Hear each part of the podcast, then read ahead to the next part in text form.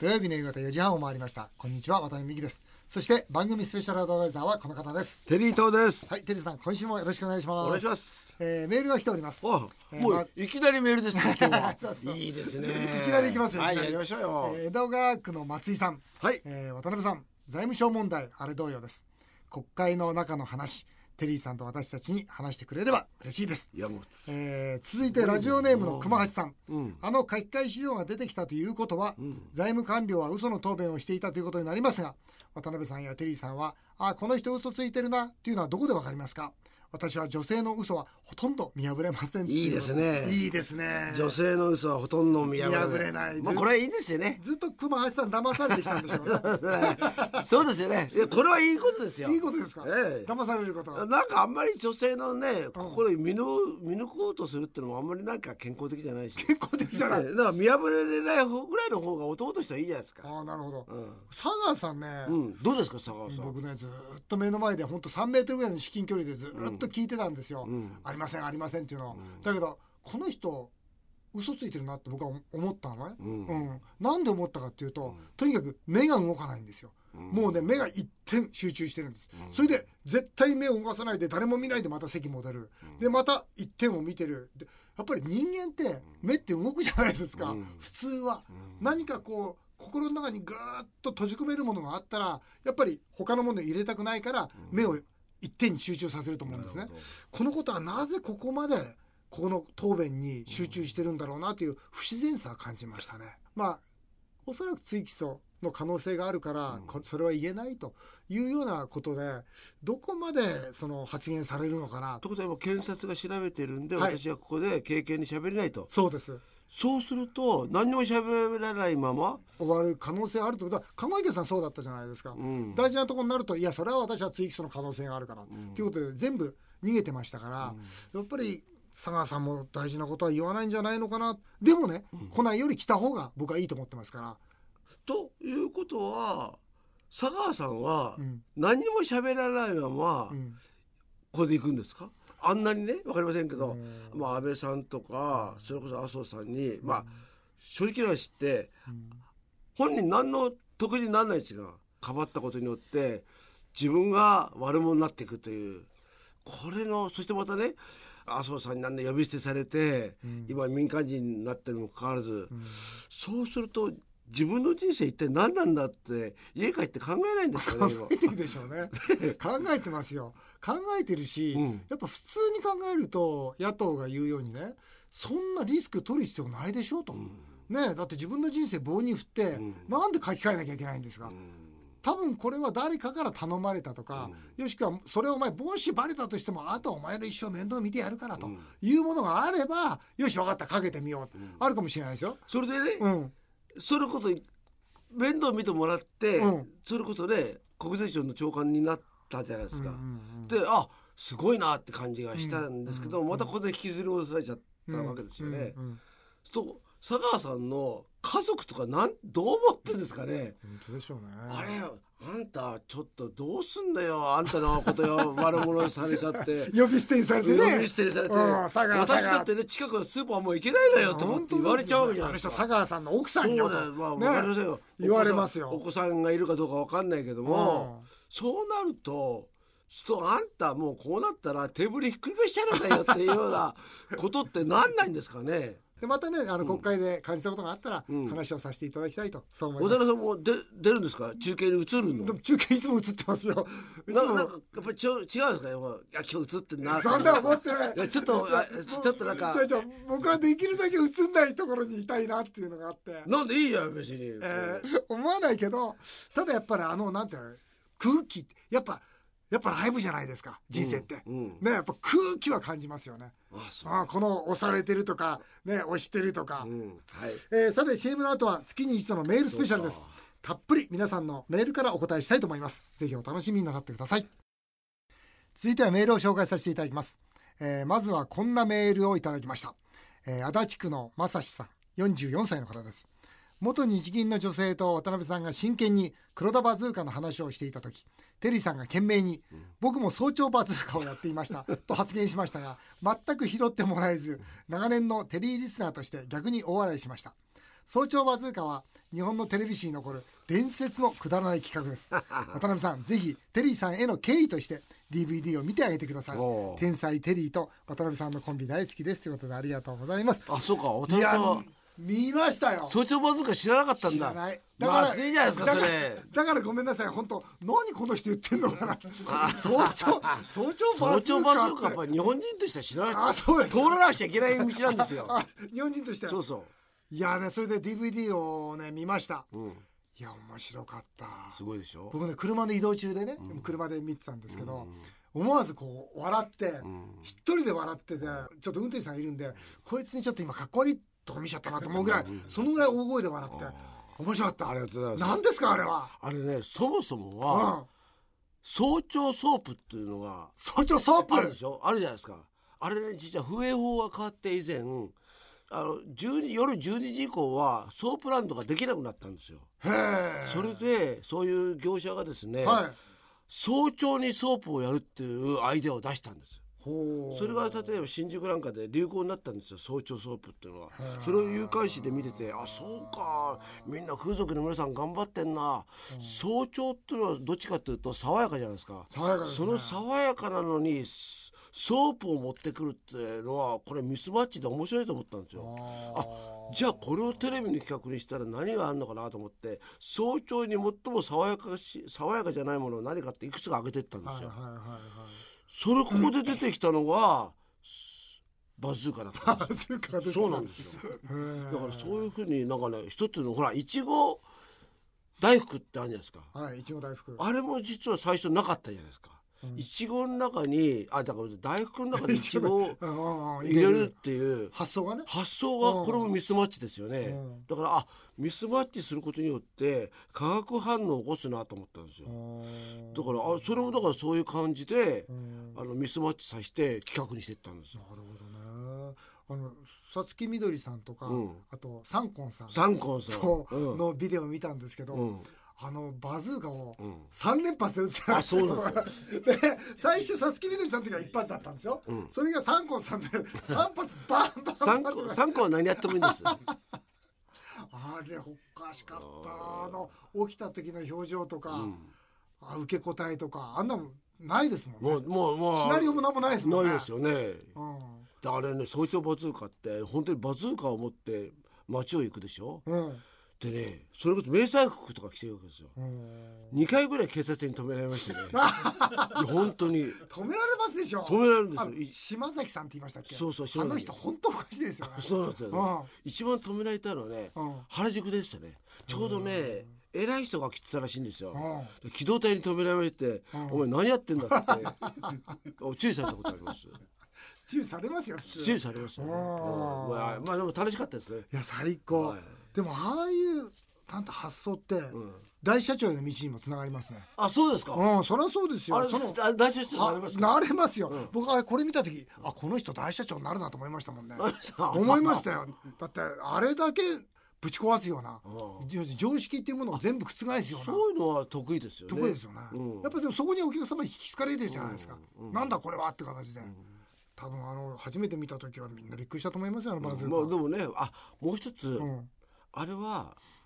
初めて日本に来た外国人が見ても笑えるっていうのがコンセプトなんですよ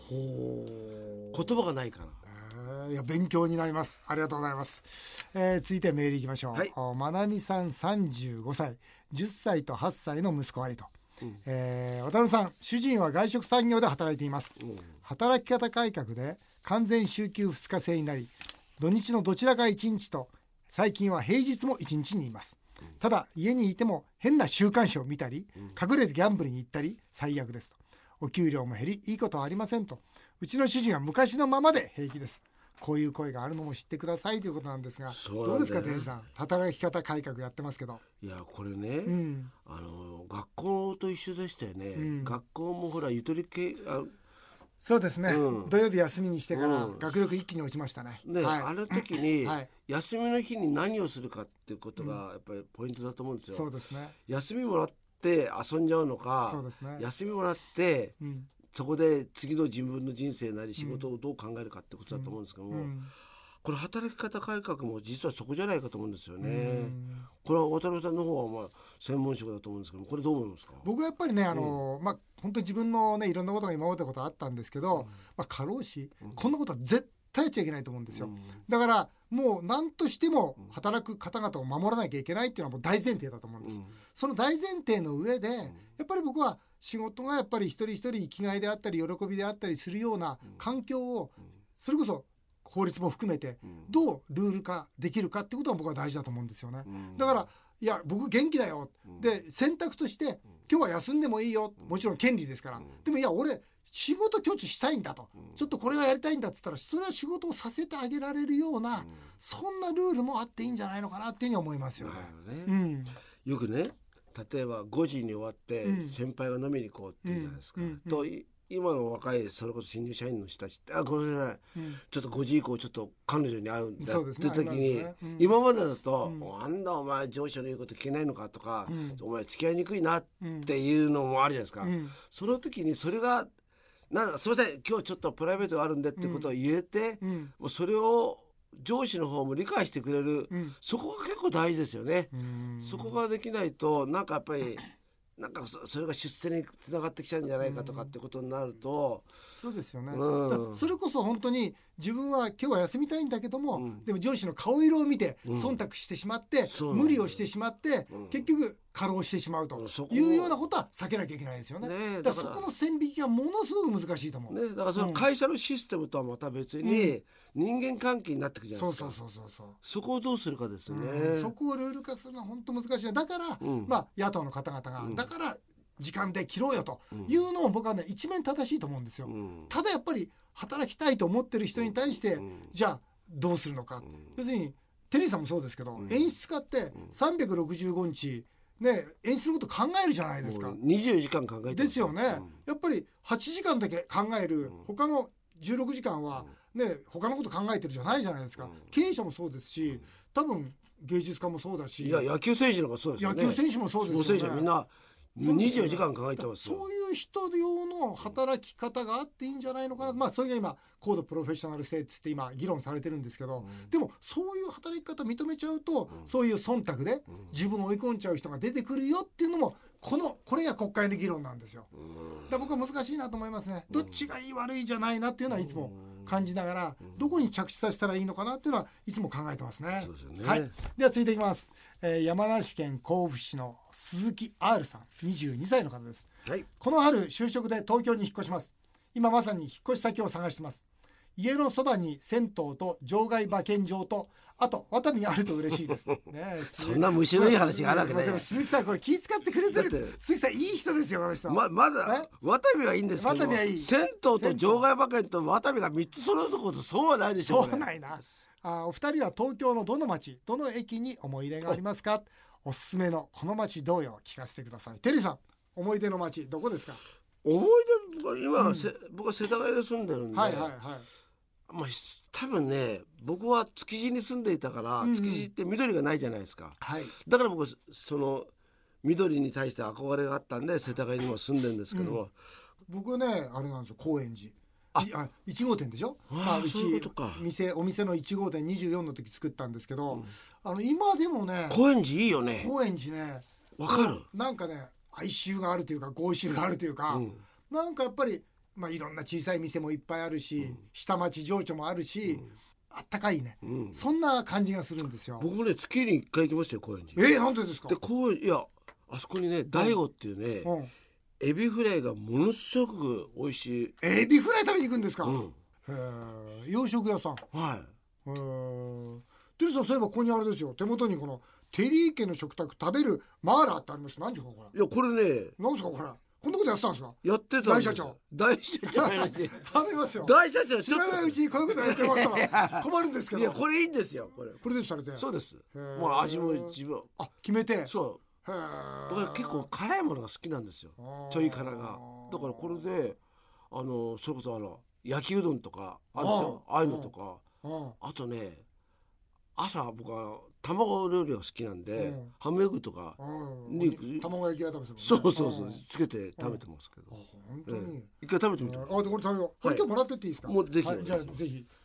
えー横浜市のエミさん50歳、はい元ホステス元ホステスですいいよですね違いますよね私はあ女性ですがいつまでもモテたいと思い大丈夫ヨガとウォーキングと食事制限で体型を維持してます、あ一番大事ですね大事ですねあとこの人一番いいですね何がいいですか一番ヨガとウォーキングだから膝にあんまり痛めないですねあー分析しますね、はい和服や露出の多い服を着てあえて自分に女性を意識させてます素晴らしいいですねその効果を主人で試しても意味がありません意味ないですかね、うんないですか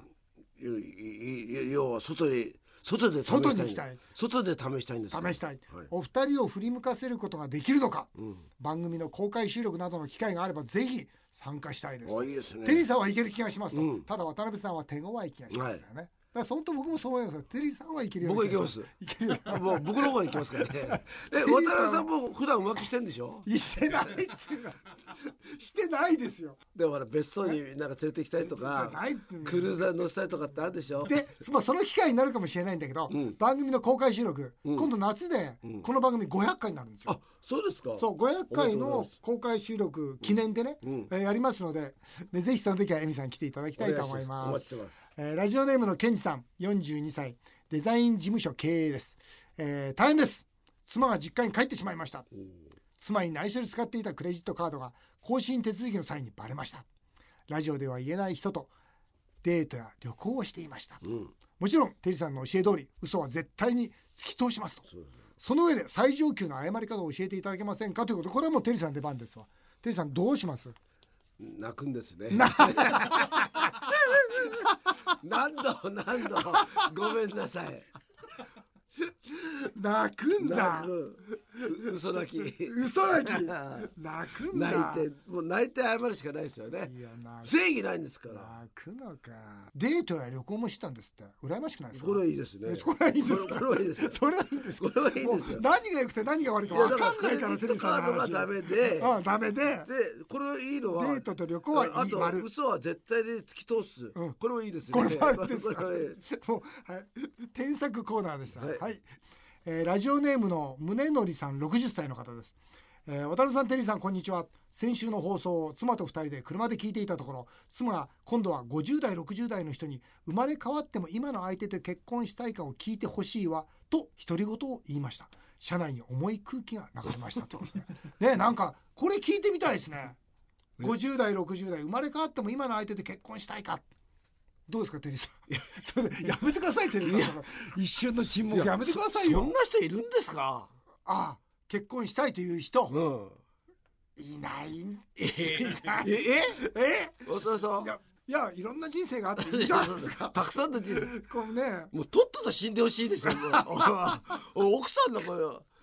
とと死んでほしいなと思って向こうも多分俺のこと思ったんですねあんたなんかとっとと死んでってでもこうどうなのかないでもこのアンケート取ってほしいですね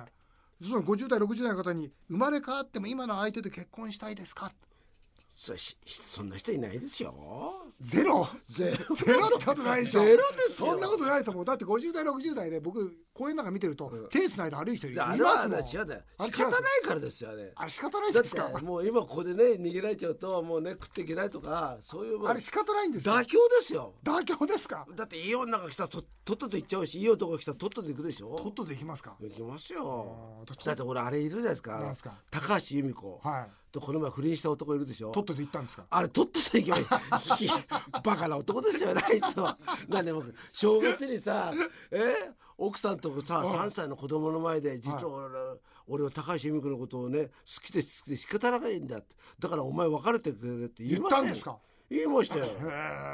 えすげえだからいい女で出てきたら、うんだ大体取っていきのまぼすせよちゃうんだ僕だって堀北真希だったら行きますね行っちゃう行きますよ行っちゃうテリーさんも行っちゃもうう完全にまあそれじゃなくても行きますけ どねテリーさんテリーさんもっと違うところでも行っちゃうような気どがしうどうまもす行けっちどゃうんねですよ次入木さんねあのー、24歳の方ですカーリングの日本女子が試合の休憩中に食べた北海道の地元のお菓子赤いサイロが買えないぐらいの人気ですあすごネいですねットで検索していますがずっと売り切れ中で選手が食べたというブランド私もそれにつられて食べたいと思ってしまう一人ですということで、はい今実はこの番組にうん赤いサイロ来てるんですよなんかねうちのスタッフが、うんこれ有楽町のね、あのアンテナショップでうん1時間ですってこれ1時間1時間待って買買ってきてくれたのこれあれでしょもぐもぐタイムとかいう、ね、そうそうそうそうそうですよねそうそうあの時にねあの、うん藤沢ねさつきちゃん、うんてつさんこれ食べてくださいちょっと美味しいですかこれ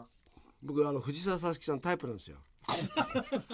あのかわいテリーさん誰でもタイプだもいんなやでも僕僕偉いのはちょっと言ってうん言わせてくださはいいいよ僕はねあの子は藤沢さつきがだタイプだっていうのうんうをんオリンピックが始まる前から言ってるんですよおーそのあのばテレビの番組でおお勝つ勝つ前からねそうなんですうんかつて話題になる前からお僕はねーあまのだまだ売れてない時からへもう予選の時からもうタイプだったんでこえの子いいなってへえどこ好きですか気が強そうなところ あのプライド高そうなところあと男にこびなそうなところあああどうですか感想はこれね分かった、パサパサしてないああしっとりしてるそうだから喉喉が乾かないんじゃないですかなるほど